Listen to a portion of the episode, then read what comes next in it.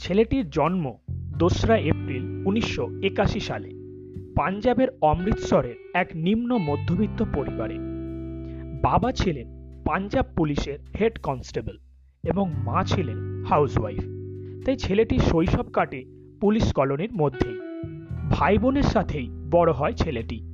তার পড়াশোনার জীবন শুরু হয় সরকারি স্কুলের মাধ্যমে। সংসারে অভাব থাকার কারণে দায়িত্ব এসে পড়ে ছেলেটির কাঁধে। তাই দশম শ্রেণি উত্তীর্ণ হবার পর ছেলেটি টেলিফোন বুথে কাজ করতে শুরু করে। স্কুল জীবন থেকেই ছেলেটি সাংস্কৃতিক বিভাগে ছিল, খুব পারদর্শী। তাই কলেজ জীবন এসেও সে এই অভ্যাস ত্যাগ করতে পারেনি। বন্ধুদের মধ্যে সে বিখ্যাত হয়ে ওঠে তারই প্রতিভার জন্য। বিশেষত সিঙ্গিং এবং মিমিক্রি। কলেজ জীবন শেষ হলে শুরু হয় তার স্ট্রাগল লাইফ। এরই মধ্যে দু হাজার চার সালে তার বাবা মারা যান ক্যান্সারে আক্রান্ত হয়ে। তার বাবার চাকরিটি তার প্রাপ্য ছিল, কিন্তু সে চাকরিটি দেয় তার দাদাকে। তারপর পাঞ্জাবে শুরু হয় লাফটার চ্যালেঞ্জের অডিশন। সেখানে অডিশন দিলেও কোনো কারণে বাদ পড়ে ছেলেটি।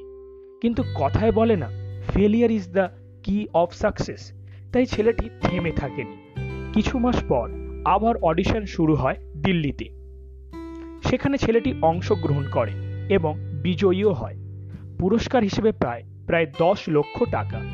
সেই টাকা দিয়ে সে খুলে ফেলে নিজের স্বপ্নের প্রোডাকশন হাউস।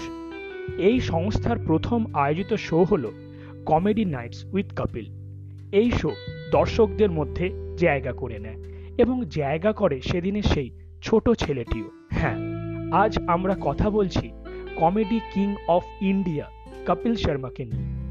আজ তার শো ভারত খ্যাত। তার শোতে এসেছেন বিগ বি থেকে আরম্ভ করে শাহরুখ খান, সলমান খান সহ আরও অনেকে। সত্যি, আপনার সাফল্যকে আমরা কর্নিশ জানাই। ভালো থাকবেন আপনি। আমাদের এইভাবেই হাসিয়ে চলুন। সোজাসুজি কথার পক্ষ থেকে আপনাকে জানাই বিশেষ অভিনন্দন।